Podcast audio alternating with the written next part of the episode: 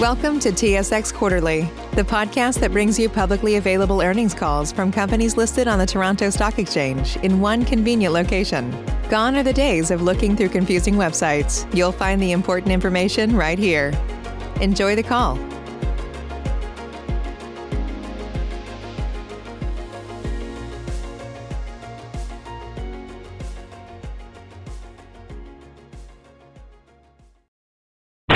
Ladies and gentlemen. Thank you for standing by. Welcome to the EcoSynthetix 2021 fourth quarter and year-end results conference call.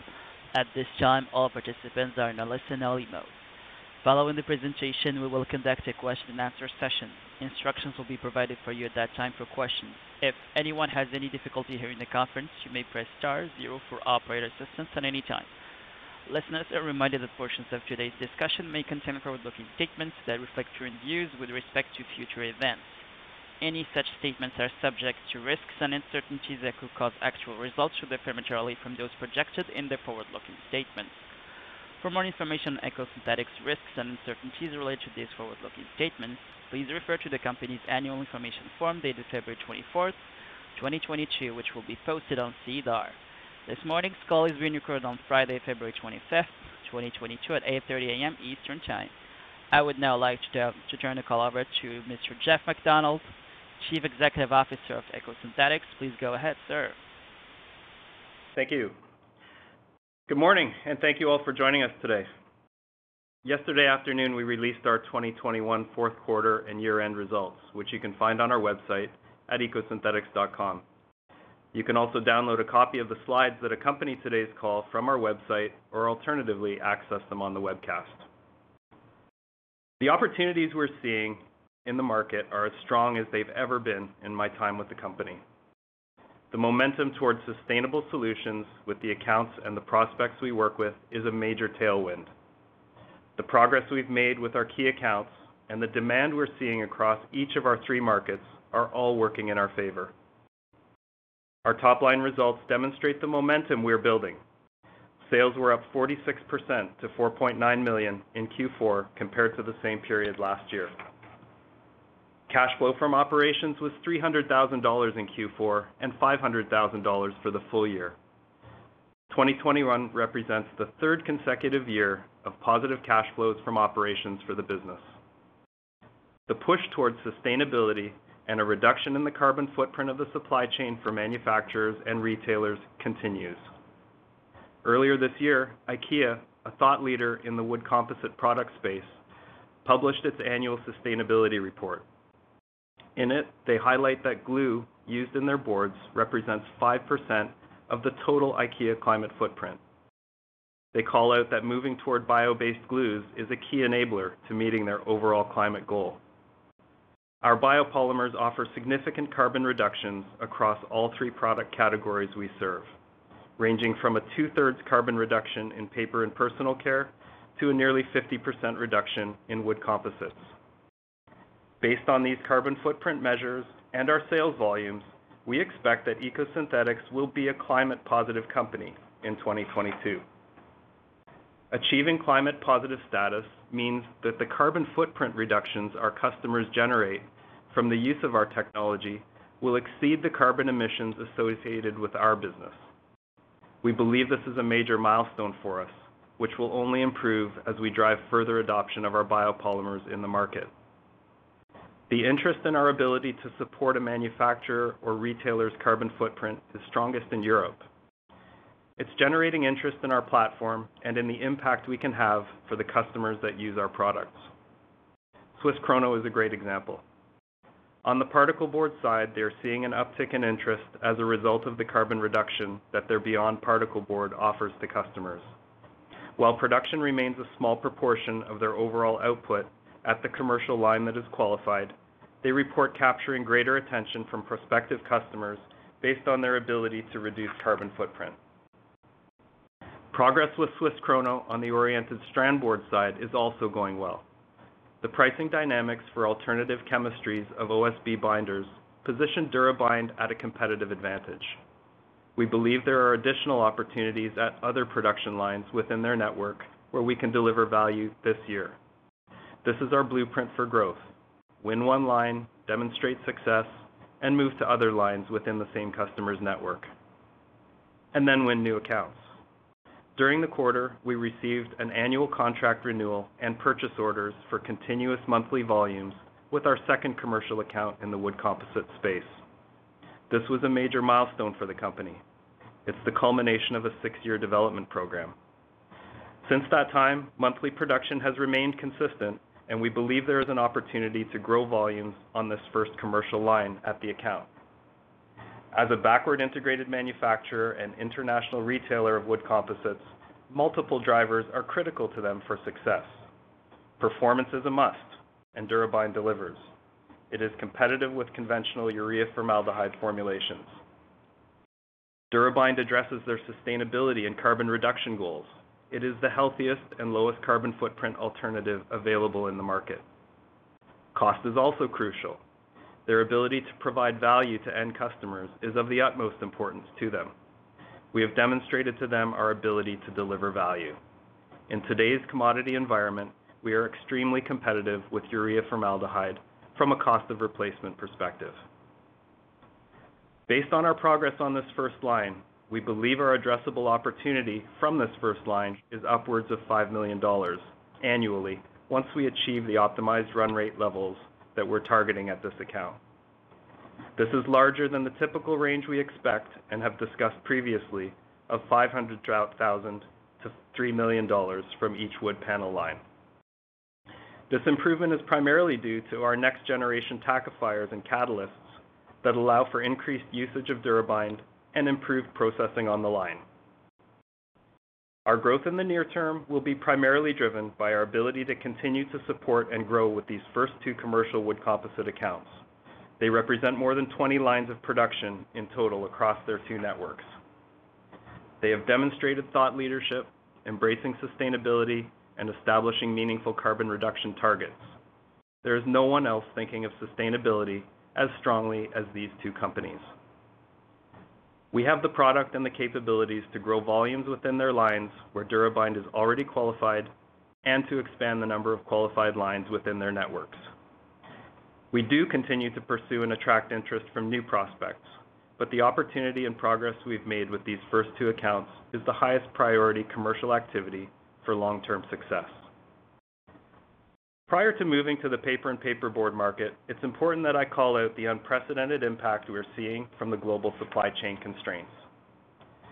These constraints consist of both headwinds and tailwinds for the business, but our primary preoccupation is on the headwinds. The supply constraints have increased price across various inputs. When it's one of the alternative chemistries that we replace, like SB latex in paper or pMDI and urea formaldehyde in wood composites, that higher price can be a tailwind for us, and we're experiencing those conditions across all three of those chemistries.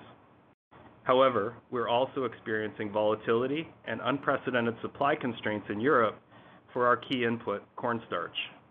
We successfully managed to secure sufficient supply up to this point to meet customer demand and have effectively been able to pass through increased costs given the pricing dynamics of SB latex and wood panel resins.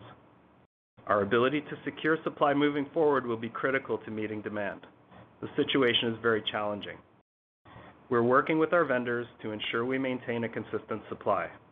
We'll continue to monitor the situation and maintain open communication with our key customers who are also experiencing similar conditions across a range of inputs. On the paper and paperboard side of the business, we're seeing positive momentum in a few areas. Firstly, the consolidation within the graphic paper market due to the macro demand pressures it's facing has helped to strengthen our account base. As I mentioned on the call in November, we did see one mill close, which will be a revenue drag of approximately $1.4 million in 2022. However, we have otherwise seen steady demand from the paper market with improved volumes in each of the last three quarters. Secondly, the price of SB latex is correlated to oil pricing, and it is experiencing upward pressure. It remains above $1 per pound at current levels, which provides sufficient room for us to offer customers a cost savings compared to using SB latex and still retain a margin despite the increased costs we're seeing from the supply chain constraints.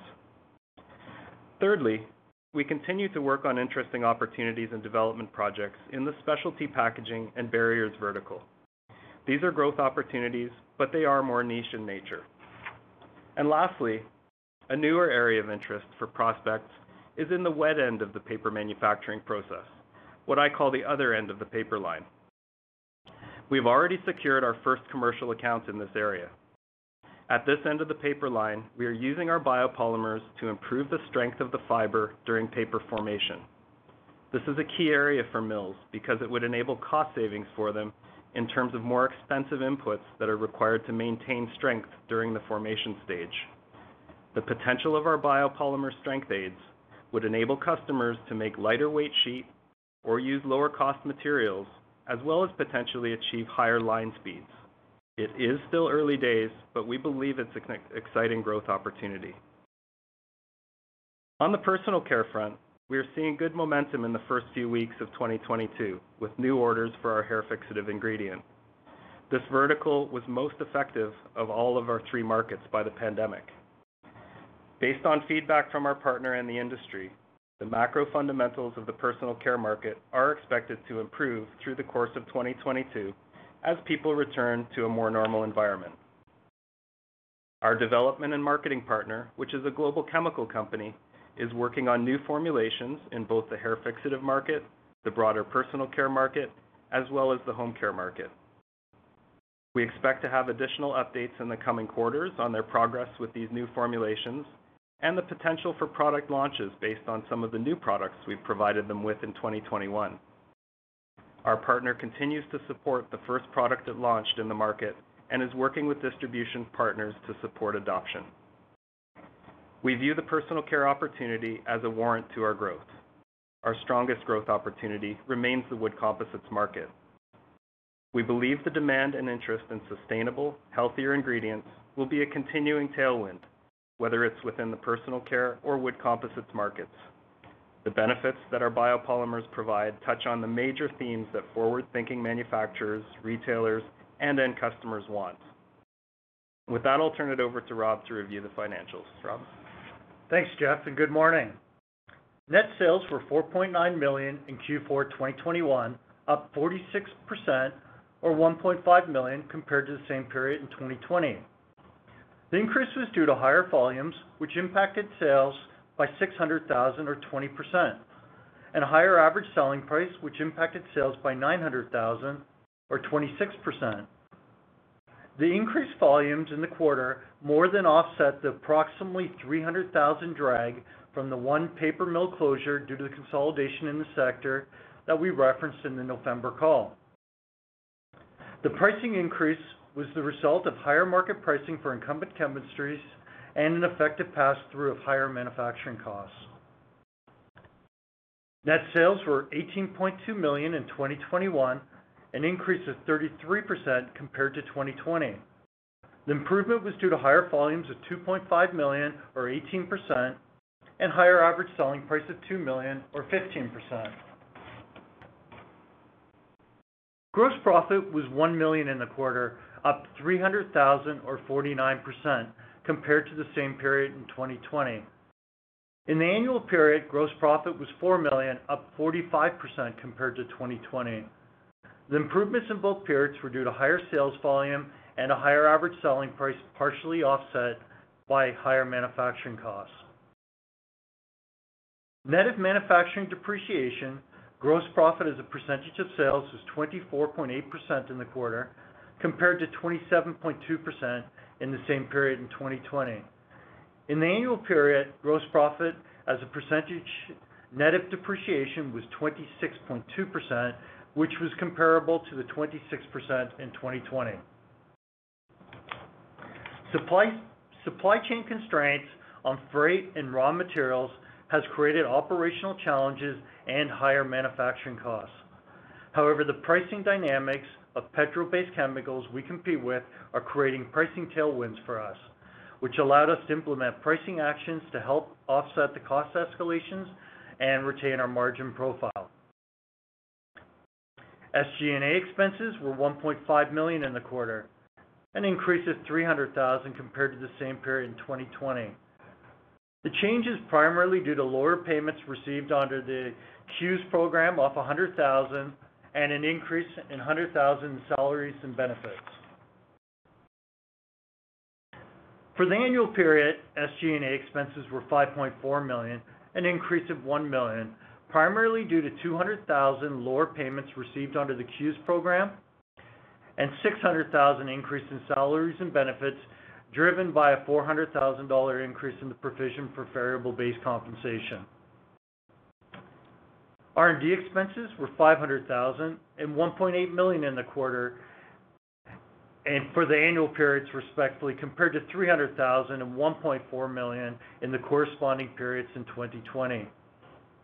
R&D expense as a percentage of sales was 10% for both Q4 and the annual 2021 period, compared to the 8% and 10% in the corresponding periods in 2020.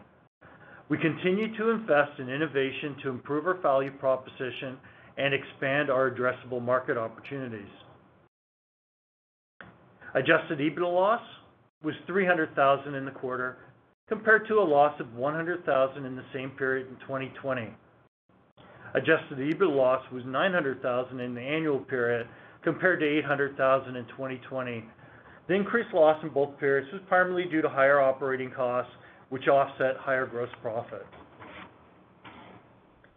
As of December 31, 2021, we had $42.2 million in cash, compared to $42 million as of December 31, 2020. During the quarter, we invested 400,000 in NCIB share buybacks and 1.2 million in 2021. We've demonstrated our ability to responsibly manage our cash reserves through multiple cycles while continuing to invest in our long-term growth strategy. With that, I'll turn it back to Jeff for closing comments. Thanks, Rob. The market is moving toward us. Our biopolymers offer a healthier, more sustainable alternative to conventional petroleum-based chemistries. These are major themes for forward-thinking manufacturers, retailers, and consumers, which today are more frequently found in Europe. Personally, one of my greatest concerns was, would the market adopt more sustainable solutions? Was the drive for change strong enough? Today, I believe the growth opportunity in front of us has never been stronger. Will it happen as fast as we all want? I'm cautious, but it is clearly taking root. The performance, value, and the sustainability of our technology has earned the support of major global players in large markets. SWISS KRONO, a global chemical company in personal care, the backward integrated manufacturer and international retailer of wood composites, as well as many leading paper and paperboard accounts. These are global players in industries that have used conventional chemistries well established for more than 60 years. They have moved to work with us, invested in their facilities, and they're driving further implementation and adoption across new lines. The advantages our biopolymers offer across each of our three end markets and the market dynamics as customers, retailers, and manufacturers pursue more sustainable and healthy alternatives position us to deliver long-term sustainable growth. We appreciate the trust and patience that our shareholders have shown. I look forward to updating you further as we make progress.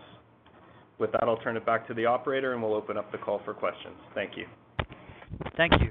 Ladies and gentlemen, we will now begin the question and answer session. Should you have a question, please press star followed by the one on your touchtone phone. You'll hear a three-tone prompt acknowledging your request, and your questions will be pulled in the order they are received. Should you wish to decline from the polling process, please press star followed by two. If you're using a speakerphone, please lift the handset before pressing any keys. One moment please for your first question. Your first question comes from Meaghen Annett with TD Securities. Please go ahead. When you need mealtime inspiration, it's worth shopping Kroger, where you'll find over 30,000 mouthwatering choices that excite your inner foodie. And no matter what tasty choice you make, you'll enjoy our everyday low prices, plus extra ways to save, like digital coupons worth over $600 each week. You can also save up to $1 off per gallon at the pump with fuel points. More savings and more inspiring flavors make shopping Kroger worth it every time. Kroger, fresh for everyone. Fuel restrictions apply. Save big on brunch for mom, all in the Kroger app. Get 16 ounce packs of flavorful Angus 90% lean ground sirloin for $4.99 each with a digital coupon. Then buy two get two free on 12 packs of delicious Coca Cola, Pepsi, or 7UP, all with your card. Shop these deals at your local Kroger, less than five miles away. Or tap the screen now to download the Kroger app to save big today. Kroger, fresh for everyone. Prices and product availability subject to change. Restrictions apply. See site for details. Thank you. Good morning. Uh, first question relates to your relationship uh, with the leading manufacturer retailer in wood composites. So there are clearly multiple avenues of growth um, with that account, including, you know, expanding production beyond the one mill that DuraBind is in, integrating with the supply chain. And I, I see that you've laid that blueprint out in your slide deck this quarter. Uh, but can you talk to the timing of when you see each of those avenues ramping up within that account in particular? Yeah. Good morning, Meaghen, and uh, great to have you along officially with us this morning. Um, yeah, we obviously can't give uh, you know really discrete details on progress there. but What I will say is, um, unlike as we progress through the development period with that customer, um, timelines have become a lot more fixed and a lot more operational. and I'm feeling really good that for the first time ever, we put plans in place and, you know, for the most part, we're sticking to those plans of progress. Um, we expect that if that customer continues to stick with that plan, we would be fully implemented on the first line through the course of this year, and we would be working on subsequent lines with them, um, which are dedicated lines within their uh, operational footprint. Um, but also then beginning to support uh, their move to translate that into the rest of their supply chain which is very important because they are sourcing about 70% of their wood panel products from other of the, you know, kind of top 15 suppliers around the world. So, um, following sort of the full implementation of the first line, um, it becomes probably equally important to drive adoption internally within the customer as well as within their, supply chain. And, um, you know, we think once it's proven at one, it can become sort of a multi-pronged approach to go into others. We know that that is within their plans. There are no concrete timelines for exactly when that happens with with other lines. The major milestone for this year is to get that full implementation on the first line, um, which we see, as I said, we see as a bigger opportunity for us than we've ever seen before, just on the one line, um, and to begin the steps uh, with additional lines, um, you know, sort of more toward the back end of this year. Okay, great. Thank you. And then maybe this sort of leads into my next question. Um, on the paper and paperboard side, the language in your outlook in the MD&A um, stated that paper and paperboard should comprise the majority of revenue in 2022. So I assume that's based on the business in hand today, and um, maybe you can just elaborate a little bit more on, you know, what the potential would be for that mix to shift further to wood composites or personal care uh, in 2022. Yeah, I think uh, that's a statement we hope to make obsolete for uh, an MD&A very soon, and we're actually pretty close to that point. We don't segment uh, in detail, but I can say that it was not very long ago, just a few years ago, when graphic paper made up 90% plus of our revenue base as we were beginning our diversification strategy. Today, it's substantially less than that. and um, I think that statement as we entered 2023, that statement should be completely flipped from what you just uh, referred to. Okay. and then Just last question. Um, you've also alluded to exploring opportunities in other applications in paper and paperboard. So Can you talk about those opportunities in the context of your three to five-year, $100 million revenue target? Um, and If you're able to put any numbers around that opportunity, that would be helpful in terms of potential revenue per line or otherwise? Yeah. so Let's talk about that in terms of, um, let's say, our original opportunity for diversification within paper, which is more in the coating end. And Our belief has always been and remains today that as graphic paper declines, um, we believe there's opportunity to make up for it with some of the new developments in specialty papers and packaging on the coating end. So We've always thought about that opportunity as kind of, you know, remaining steady for us in the $15 million-$20 million range. Um, the wet end side of things, which is sort of the fourth element of paper and paperboard that I mentioned in the script, is a new opportunity for us. And we actually we see that as having the potential to shore up any further downfalls we may see in graphic paper that we can't keep up with in the coating end. But we already believe that it can go way beyond that in terms of the market potential for it. Um so we're looking at that actually as potential upside to the $100 million view or helping us to ensure it, just given some of the uncertainty of the verticals we've been in and the timing within them as we've all experienced.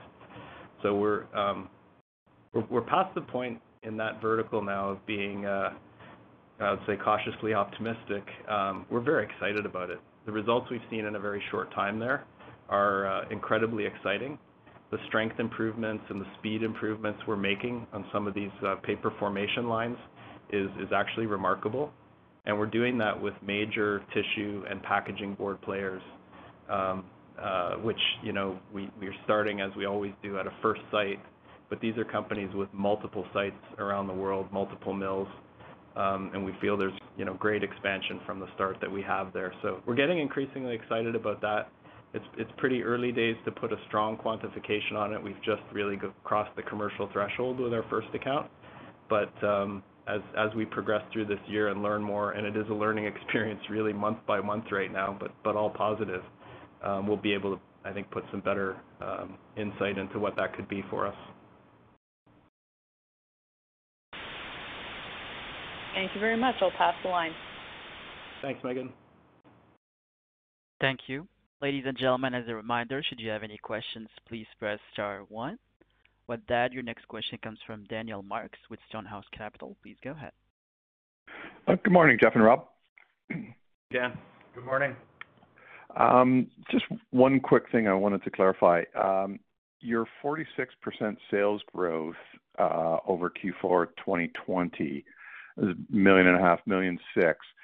In 2020, that included revenue from your previous uh, the paper mill that shut down. Is that correct? So really your your increase in year-over-year sales would be substantially more than the 46%?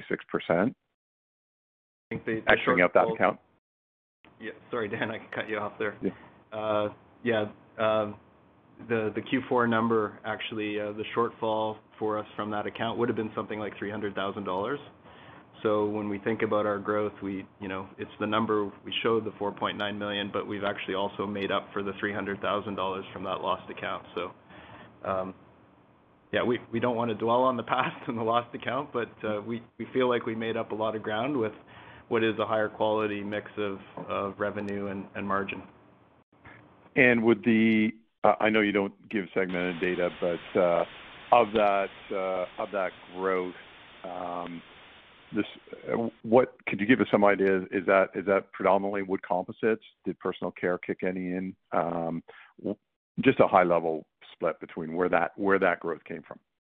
Yeah. The personal care piece of it is um, still not a meaningful contribution, so I wouldn't attribute anything significant to that. Um but it kinda goes back to my first answer to Meaghen there, that um, you know, the diversification of our revenue mix is really you know, Um, driving the growth and the mix, and we believe going forward an improvement in margins. Um, so fair to say that uh, what we've made up there is largely made up of important new markets and predominantly wood within that. Got it. Um, I wanted to follow up on Meaghen's question uh, on the, I guess, the wet end uh, business. Just seeing a first commercial account already, what's sort of the timeline in that? It's obviously, you know, when I compare it to your strategic account, which has taken six years, what's the what's the timeline for this business in terms of trying to add new accounts? It's looking very interesting. So I don't wanna get ahead of ourselves yet, but um and I also should say that that first account was was the culmination of over a year of work, which started in laboratories, and then, you know, very slowly and cautiously got onto the first line. These these are like the other industries we serve, these are big lines, and they don't take shutting them down lightly. Um but we made steady progress, I would say, over that year. Um, and then once the results were demonstrated, that customer has moved really fast toward implementation. In the case of that customer, they did require an equipment installation. To support the use of our product. So that added, you know, a little bit to that to that year-long journey. That first proving step was a great reference to the other companies that we've gone to since then. And um, we've seen both from our perspective as well as others that we're working with on the wet end side from their perspective, we've seen some of the fastest implementations of industrialization of chemistry that that we've seen. Uh, and we hope obviously that that continues. But um, we've made uh, the first opportunity we worked on was in uh, one application, which is packaging related, um, tissue related, actually.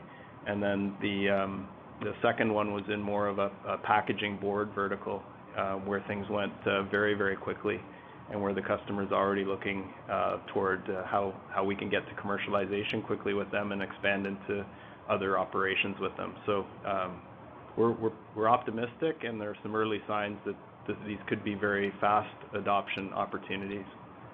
It is dependent, though, in some cases, on the need for equipment to uh, to deliver our product. Um, we have seen that in some cases, uh, a customer has a piece of equipment that they may have used for dry addition of something into their paper furnish at some point. And uh, in those cases, and, and one example in particular that we've worked on, that allows them to move quickly and not even really think about the capital investment. In other cases, there will be a capital investment of, say, 100,000-200,000 dollars or euros. Um, but uh, from what we've seen with these improvements we're getting, that's a really quick payback, and um, they're looking right through those investments. Okay. So obviously this is, um, if you're getting 100,000-200,000 payback in short order, this is, it sounds like economically this is a bit of a no-brainer for your customer. If yeah, uh Yeah. It is uh, it is a no-brainer, and uh, it's it's got us having a really good look at how much value we actually are offering. Offering, and that's uh, like that's part of the month-by-month journey we're going through here as we learn what uh, what our biopolymers are actually offering to these lines. But clearly it's uh, it's a lot of value to these companies. Okay. And just just from um, my own clarification, can you give me some exact examples of, like, what this goes into? I know you've mentioned tissue and packaging board, but is that like toilet paper, Kleenex, um, cereal boxes or cardboard boxes? What What type of product would it go into? Yeah. So the first applications were exactly like what we call tissue and towel. So it's it's toilet paper paper towels, Kleenex, those kind of things. Um, and uh, and subsequent to that, we got into, you know, your second uh, point there, which is packaging board that could be formed into uh, cereal boxes, components of cardboard boxes, um, basically any place where you'd use fiber in a packaging application. So we're quite optimistic there. The other point I've mentioned in the past is that upstream from these applications where you're actually forming the packaging or forming the tissue, um, we're working on opportunities where we can actually enhance the strength of the pulp that goes into these applications. And um, those can be very large concentrated opportunities if we uh, are able to continue to show similar results there. So, like I said, this is it's really unfolding as an opportunity and where this may be applied, but so far, everywhere we've applied it, it's had pretty um, uh, exciting results for us. Okay. So, so it's very very it's early, but um, if you're talking about the toilet paper market or the the cereal box market, obviously there these these could actually be bigger than your wood composite or personal care market. Would that be fair to say? I mean, again, I know you're cautious and it's early, but huge markets nonetheless. Yeah. In terms of the addressable space, it's definitely bigger uh, as an addressable top line than the personal care space. And I would say, you know, depending on the scope of what we can address with these biopolymers, it could rival the total market size of the wood binders as well. Okay. Um, two more quick questions. Uh, you mentioned with your um, strategic account that you're you're now in a position where you you think you can do 5 million dollars worth of annual business, um, compared to the half million to three million. Is that for all of their in-house and external lines, or is it just sort of the first one only? So I guess we we we do have to be cautious uh, in that that is where we've proven things so far. Um, we believe that the benefits of these new products are translatable really to any line. Um, there are always differences between the lines, so it could be plus or minus a little bit, but there's nothing to suggest that uh, this is unique to this line.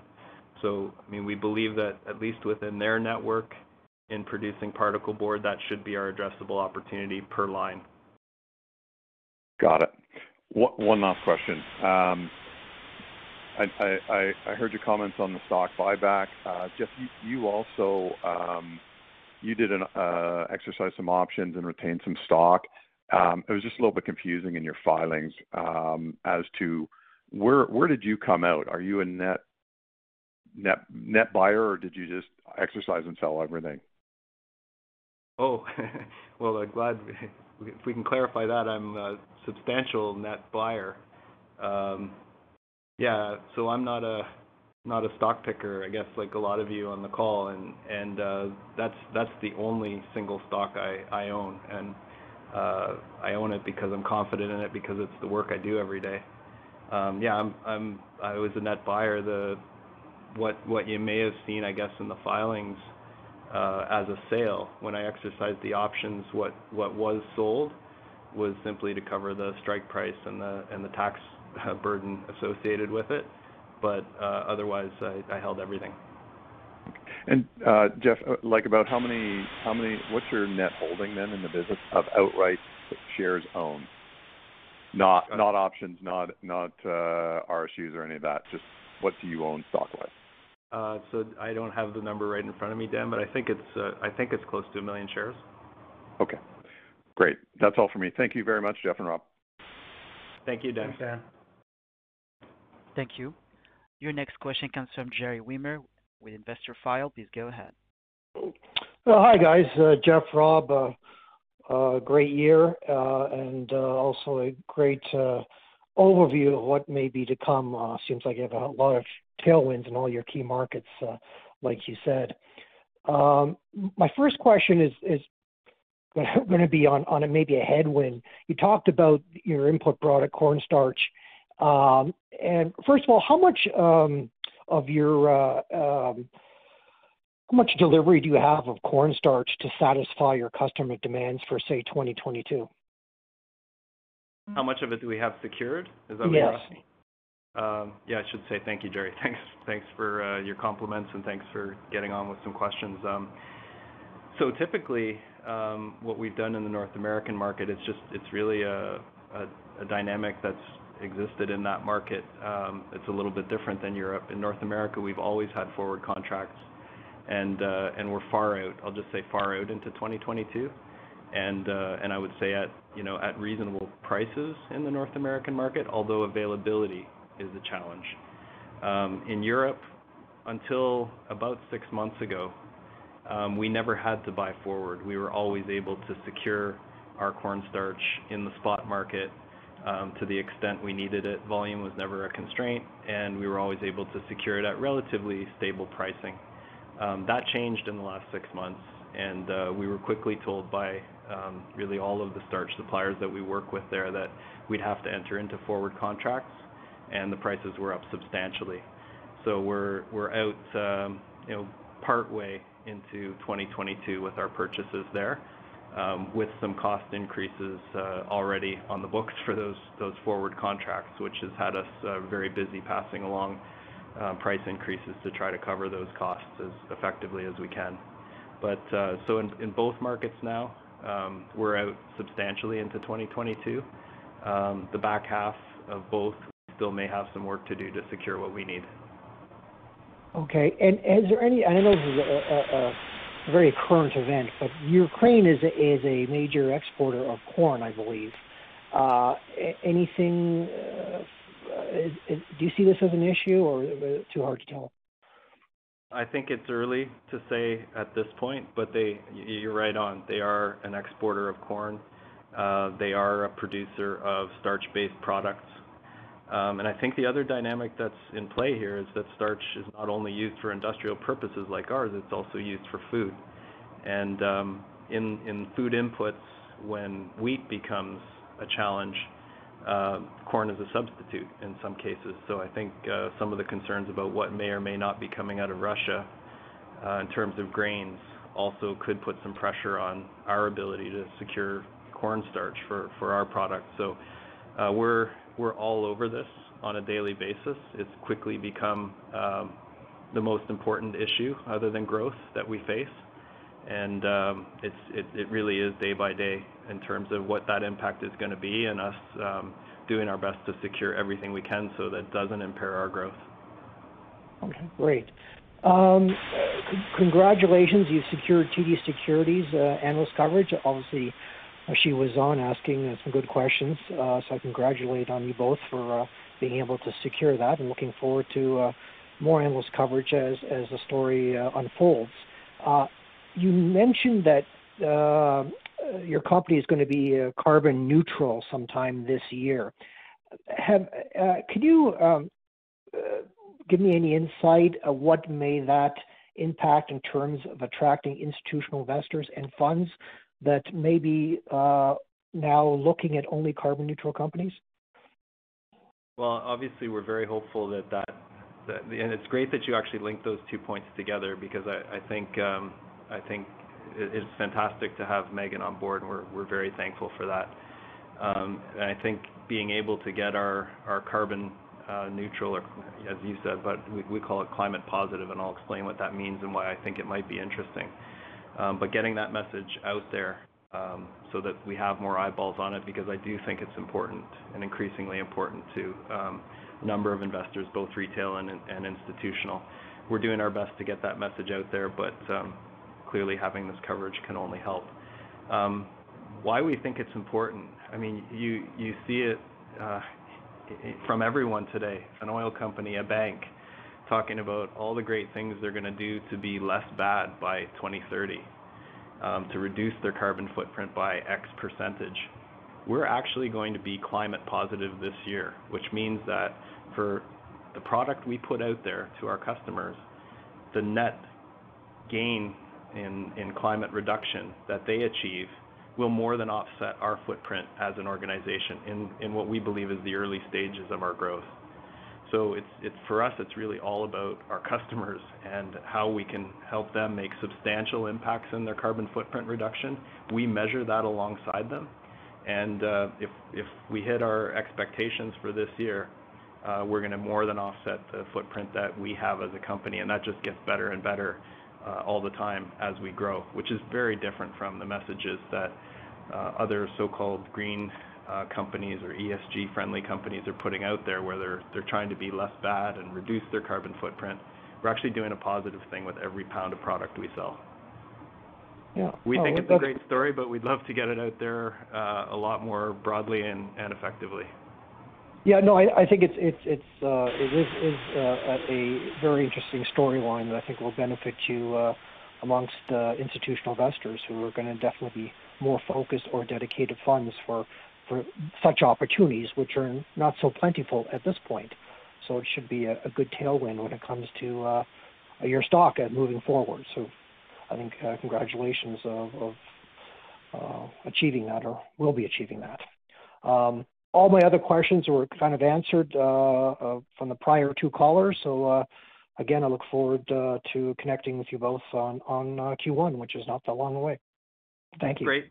Thanks a lot for your support, Jerry. Thanks, Jerry. Thanks. Thank you. There are no further questions, Mr. MacDonald. You may proceed.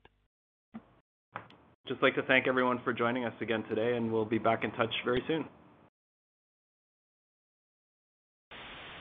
Ladies and gentlemen, this concludes your conference call for today. We thank you for participating and ask that you please disconnect your lines. Have a great day. When you need mealtime inspiration, it's worth shopping Kroger, where you'll find over 30,000 mouthwatering choices that excite your inner foodie. And no matter what tasty choice you make, you'll enjoy our everyday low prices, plus extra ways to save, like digital coupons worth over $600 each week. You can also save up to $1 off per gallon at the pump with fuel points. More savings and more inspiring flavors make shopping Kroger worth it every time. Kroger, fresh for everyone. Fuel restrictions apply. Save big on brunch for mom, all in the Kroger app. Get 16 ounce packs of flavorful Angus 90% lean ground sirloin for $4.99 each with a digital coupon. Then buy two get two free on 12 packs of delicious Coca Cola, Pepsi, or 7UP, all with your card. Shop these deals at your local Kroger, less than five miles away. Or tap the screen now to download the Kroger app to save big today. Kroger, fresh for everyone. Prices and product availability subject to change. Restrictions apply. See site for details.